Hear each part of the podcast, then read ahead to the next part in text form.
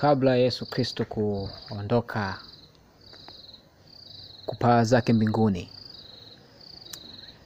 wanafunzi wake walimfuata na kumuuliza, hey, Yesu,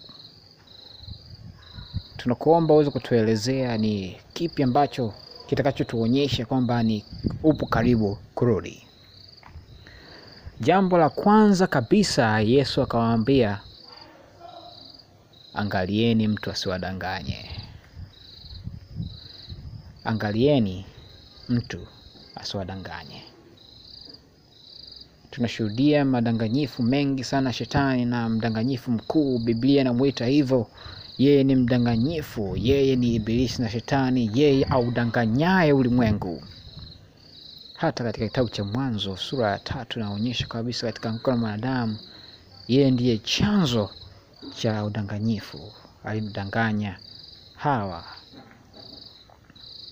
na kupitia Hawa Adam akakubali kuingia dhambini, na ndipo dhambi ikaingia. Kwa katika upande wa Yesu Kristo kurudi mara ya pili, anatuonyesha shetani kwamba huyo asije akawadanganya.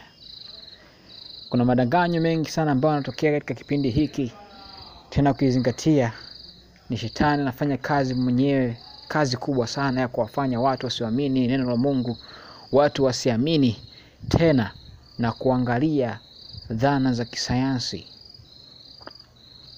Ni muda sasa kuweza kurejea katika njia kuu na kumuuliza, hey, Mungu, uliwaelekeza nini baba zetu? Uliwafundisha kitu gani?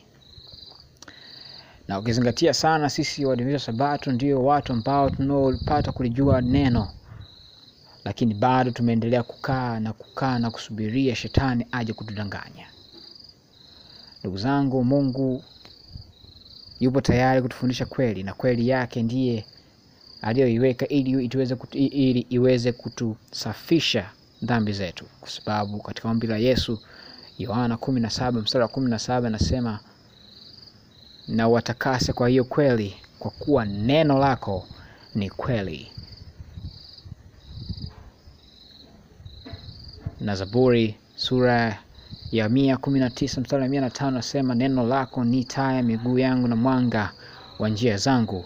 Na katika mstari ule wa tisa nasema inawezekanaje kijana aweza kuisafisha njia yake, bali ni kwa kulitii na, ni kwa kutii na kuifuata neno lako. Katika neno la Mungu hapo hakuna udanganyifu, hapo kuna uzima tele, hapo kuna kila kitu ambacho tunaweza kukipata. Hata maisha yetu ya kawaida ya nyumbani tunaoishi tunapata katika neno la Mungu. Kwa maana hiyo, ndio maana akasema katika Wakorinto wa kwanza sura ya kumi kwamba mfanyapo, mlapo, mnywapo au mfanyapo jambo lolote lile mfanye kwa utukufu wa Mungu, kwamba kila kitu lazima tumtukuze Mungu. Imetokea udanganyifu mkubwa sana kwamba uh, Sunday law inakuja na kweli inakuja but lakini hatuangalii ujaji wa Sunday law. Kitu ambacho kinachotumaanishia kuhusu Sunday law au amri ya Jumapili ni hukumu ambayo inakuja. Amri ya Jumapili imewekwa pale ili kuweza ku, kusignify au kualert au kutupa angalizo kwamba kuna kitu kinatokea behind the scene of Sunday law. Hapo ndipo unapopata hukumu ya walio hai, maana kuanzia mwaka elfu moja mia nane arobaini na nne hadi sasa ninavyoongea ni hukumu kwa waliokufa inaongea inayoendelea, lakini pale tu Sunday law inapotangazwa, inaporuhusiwa kufanya kazi, ndipo hapo hukumu kwa walio hai inatokea, na hapo hakuna tena kurudi nyuma, ni kwenda mbele. Na ndio maana malaika wa kwanza akasema, mcheni Mungu na kumtukuza, kwa maana saa ya hukumu yake imekuja, msujudieni yeye. Na lazima turudi nyuma. Inawezekana ukawa wewe ndiye mwadventista Sabato akasema natunza Sabato, lakini ume, unajiandaa kuweza kupokea amri ya Jumapili. Angalia utunzaji wako Sabato. Angalia mambo ambayo unafanya katika Sabato ya Mungu. Angalia, je, ninavyotunza Sabato ndivyo navyotakiwa niweze kuitunza?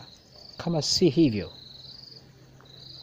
hatutaweza kutoka, kwa sababu katika kitabu cha Isaya sura ya hamsini na sita na ule mstari wa nne anasema, chagua mambo ya kuni ambayo yananipendeza mimi, ndiyo ukayafanye.